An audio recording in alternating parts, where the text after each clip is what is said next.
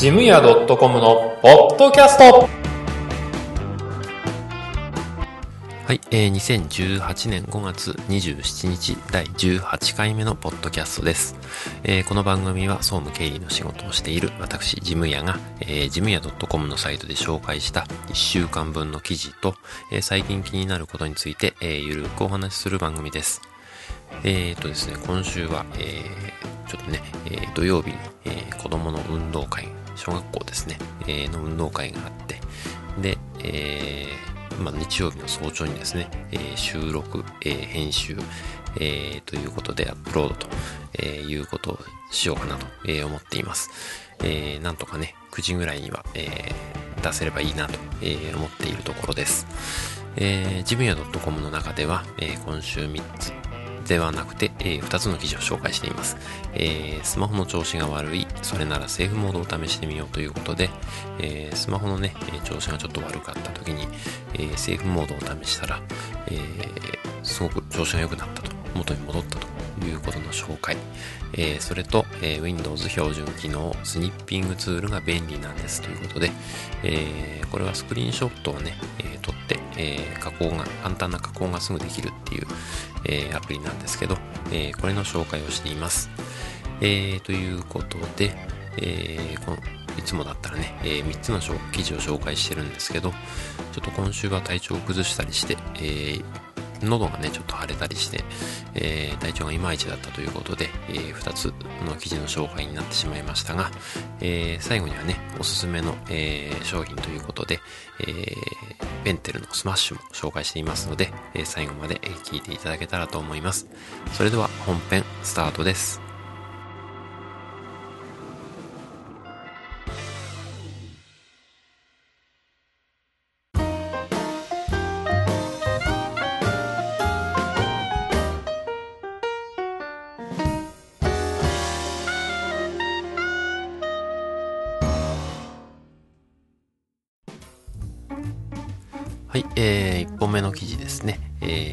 スマホの調子が悪い、えー、それならセーフモードを試してみようということで、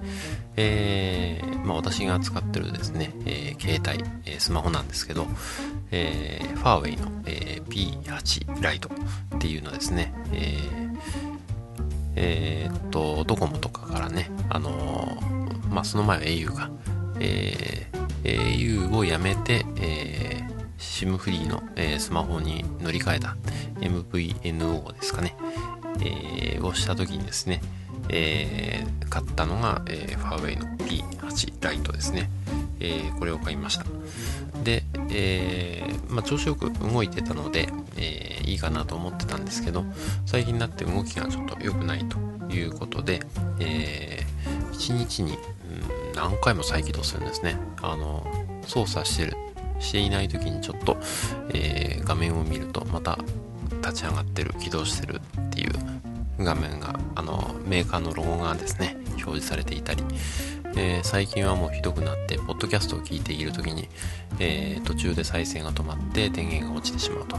えー、いうことが続いていました。でこれはもうまずいなということで、えうちの奥さんも一緒に使ってたんですけど、え奥さんは去年、えーと、P10 のライトにしたんですね。それでも同じ症状が出るということで、うん、最初は容量不足かなということで、えー、写真とかね、えー、バックアップ取って、えー、削り始めたんですね、削除して、え少しずつ、え軽くしていったんですが、それでも症状変わらずで、えじゃあ何すればいいのかなということで、もうやることないよね、じゃあもう買うか。っていうような話になっていたんですが、えー、そんな時にですね、えー、とちょっとファーウェイのホームページ見てたら、えー、セーフモードっていうのがあるということを知ってですね、えー、セーフモードっていうのは、あの、パソコン、Windows のパソコンでね、あの、ファンクションキーをずっと長押ししてると、セーフモードっていう点検のモードみたいなものですね。えー、まあ、最小、必要最低限の機能だけが、えー、動いて、えー、まあ、他の機能は動かないっていうえー、ものですね。で、パソコンが調子悪い時に、あの、その最小限の機能で、えー、何が問題なのかっていう状態を切り分け、問題の切り分けをするような機能なんですけど、え、これをですね、え、試してみました。で、まあ、素人なんでね、あのそれセーフモードで開いてから、えー、どんな問題があるんだっていう切り分けまではできないので、えー、とりあえず起動して、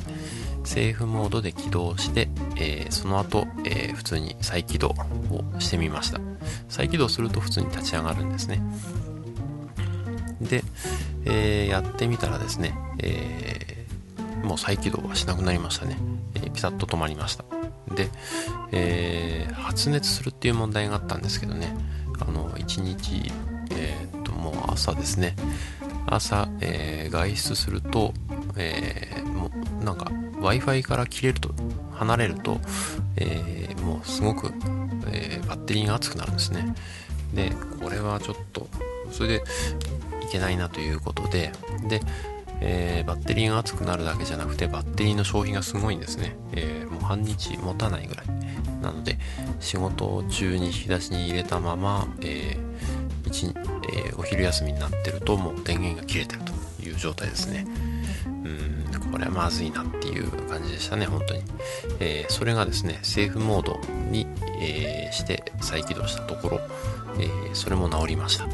なのでなんかもう生き返ったというかね元の状態に戻ったっていう感じですね。で、えー、これを試して1週間ほど経ってるんですがもう大丈夫ですね、えー、全然問題なく動いてます。なので、えー、前の状態に戻らないのが本当に嬉しいですね。えー、ということで、え、他にもね同じようなことで困ってる人がいるんじゃないかなと思って、え、紹介しました、えファーウェイ以外のね、あのスマホ Android OS の、えスマホにはあのセーフモードっていうのがあるらしいです、えファーウェイの場合はね、あの起動あの電源を入れた時に、え音量の、え下を、え小さいボタンっていうんですかね、えそれを、えずっと長押ししてると、えセーフモードっていう画面に切り替わります。えー、他の携帯もそれぞれね、あの、ホームページ見ると、えー、載っていると思うので、えー、まあ、簡易リセットっていう私はイメージで言いますけど、えー、セーフモードですね、え、試してみたらどうかなと、え、思います。あとね、身の回りにあの調子の悪いっていう人がいたら、えー、紹介してあげるといいんじゃないかなと、えー、思って、えー、紹介しました。えー、ということで、えー、スマホの調子が悪い、えー、それなら、えセーフモードを試してみようという記事の紹介でした。は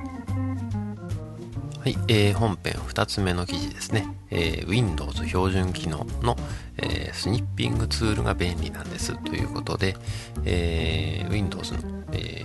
最初から搭載されている、えソフト、えアプリですね、えの紹介です。え何ができるかというと、え画像、画像じゃない、スクリーンショットですね。スクショットも言いますよね。えー、スクリーンショットの、えー、切り取りができるソフトです。で、簡単な、えー、編集、え加工ができる、え線を描いたりとかね、えマーカーで色を塗ったりっていうことができるソフトですね。え何が便利かというと、えそうですね、画面に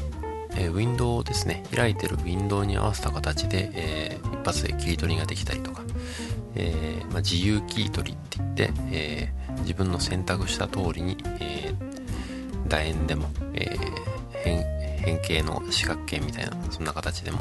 えまあ、自由にできると、えそういったものですね。なのでこう自分の、え投稿記事の中に、え挿入したりとか、えそのなんだ操作画面を、え他の人に説明するために、え切り取ってここだけを、えー、こういう風にするんだよっていう、え、操作の説明をしてあげたいっていう時に、え、役立つ、えじゃないかなということで紹介しました。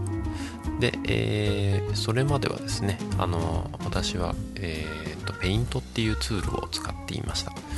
ペイントも、え似たようなことができますねあのプリントスクリーンっていうボタンですねえー、キーボードにあるボタンです。えー、プリントスクリーンは、え、プリントスクリーンとは書いてないんですね。えボタンには PRTSC っていう、えに、えー、と表示がされてますね。えこれをですね、え押すと画面の、えスクリーンショットのですね、えコピーができます。それを、えーペイントで開いて、えー、貼り付けをすると、えーえー、プリントスクリーンで、えー、コピーしたものが貼り付いて、で、まあ、画面の貼り付けができるんですね。で、えー、そこから必要な部分を切り取って、えー、線を四角で囲ったり丸で囲ったりっていう加工をしていくんですが、えー、それよりあの一発でね欲しいところが切り取れるスニッピングツールは、えー、作業早いですねでえー、とそうだな、えー、このスニッピングツールとえー、っとペイントの比較ですね。えー、ペイントの場合は、えー、文字が入力できたりします、えー、スニッピングツールは文字入力ができません。なので、え手書きでね、あのこう操作説明とかが書けるようなタッチパネルを使ってる、え環境なら、えいいかもしれないですけど、えマウスで字を書いたりっていうのはちょっとしんどいですね。えー、なので、えー、手書きの何かを入れたいっていう場合には、えー、スニッピングツールはちょっと厳しい。えペイントにちょっと、便利、便利さで軍配が上がるというような感じですけど、えまあ、ただね、あの、マーカーを書くっていうのは、えマーカーで線を引くっていう作業については、えスニッピングツールが便利ですね。あの、すごく綺麗になります。ペイントだとマーカーを引くっていうところはあのもうベタ塗りとかねそういうのはできるんですけど、えー、マーカーはちょっとうまくいかないので、えー、こういったところはねすごく強調したいな、えー、強調したいなって思ったところは、えー、分かりやすく伝わる、え感じですね。なので、えまあ、Windows で最初から、えね、あのついている無料のアプリなので、えー、ぜひね、あの活用してもらえればなと、えー、思います。えー、場所、保存されている場所は、えー、Windows のアクセサリーという中ですね。えー、その中にスニッピングツールっていうのがありますので、えー、これを使うと、えー、いいです。えー、で、まあ、あの、ペイントでね、やると、えー、どうしても画像、画像じゃない、ウィンドウの枠ですね。えー、そこがうまく切り取れない、えー、もう職人技みたいな世界になってきますんで、うん、その辺が、えー、難しいんですけど、スニッピングツールはウィンドウ枠に合わせた切り取りっていうのも選択できるので、えー、これは本当に便利なとこですね。えー、まあ、職場でね、あの、新しい新人用に、えー、作業の手順書を作ってあげるとかね、えー、まあ、えー、あとは、えーそうですね、ウェブブラウザーの画面がうまく印刷されない時ですね、えー、そういった時に、え、まあ、スクリーンショットをそのまま、え、印刷してあげれば、えいいというのがあるので、え切り取りが簡単にできますよと、えいうことですね。で、これそのままのメールで送信っていう機能もついてますので、えスニッピングツールはですね、えペイントにはないんですけど、え切り取ったところ切り取ったら、えー、上にボタンがあってメールを送るボタンがあって、えー、そのまま切り取った部分を、えー、送信するっていうのができます。添付ファイルとして送ることもできますのでね、えその辺は結構便利なツールなんじゃないかなと、え思います。ということで、えっと Windows、え標準機能、えスニッピングツールが、え便利なんですと。いう記事の紹介でした。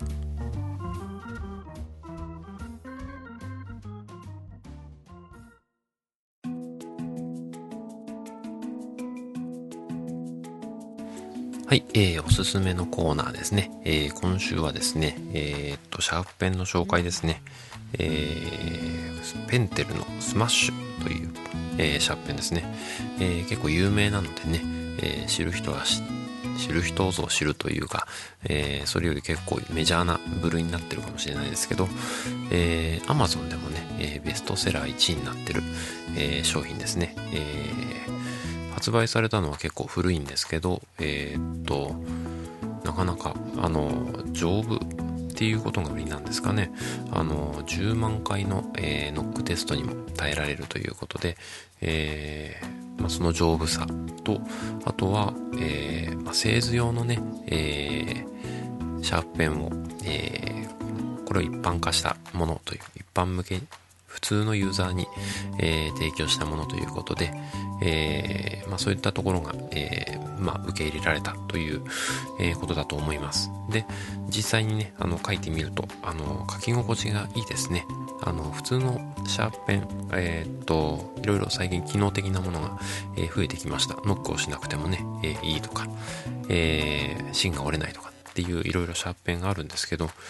えそんな中でもね、このスマッシュというのは、えーまあ、ノック音もいいですね。あの、カチカチカチって小気味良いっていうかね、えー、良いか、えー、ノック音です。えー、聞こえるかな？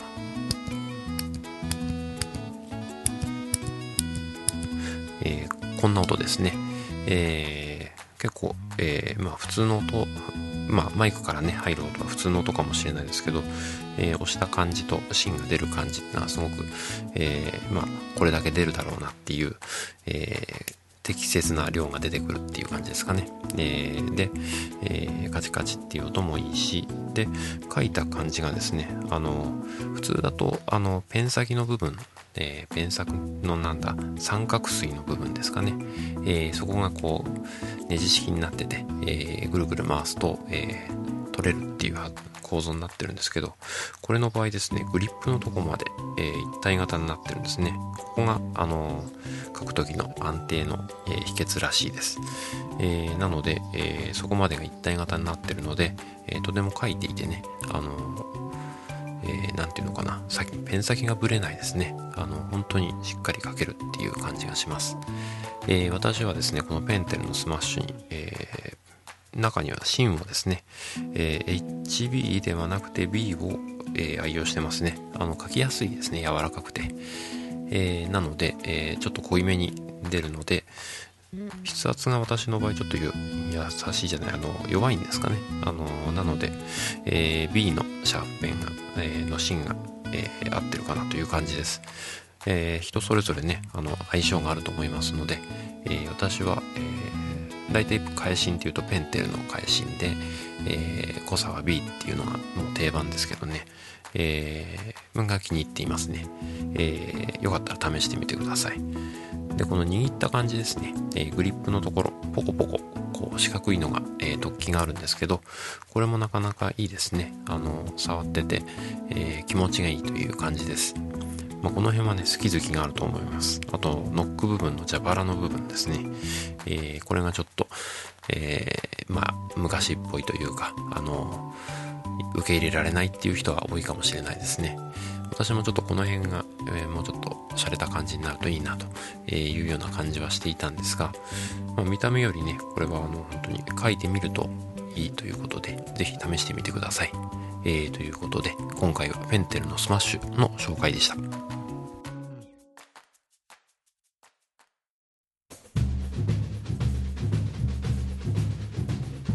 い、えー、ジムヤ .com のポッドキャスト、最後までお付き合いいただきありがとうございました。えー、この番組に関する、えー、感想などはですね、えー、ジムヤ .com のメールフォームからご連絡いただくか、えー、ツイッターの場合は、ハッシュタグ、えー、ジムヤでお願いします。えー、いただいたメッセージは今後の番組運営の貴重な意見として参考にさせていただきます。えー、なおですね、えー、番組で取り上げてほしいテーマなどありましたら、えー、送っていただけると嬉しいです。え、iTunes にもね、え、登録していますので、そちらにレビューをいただくと嬉しいです。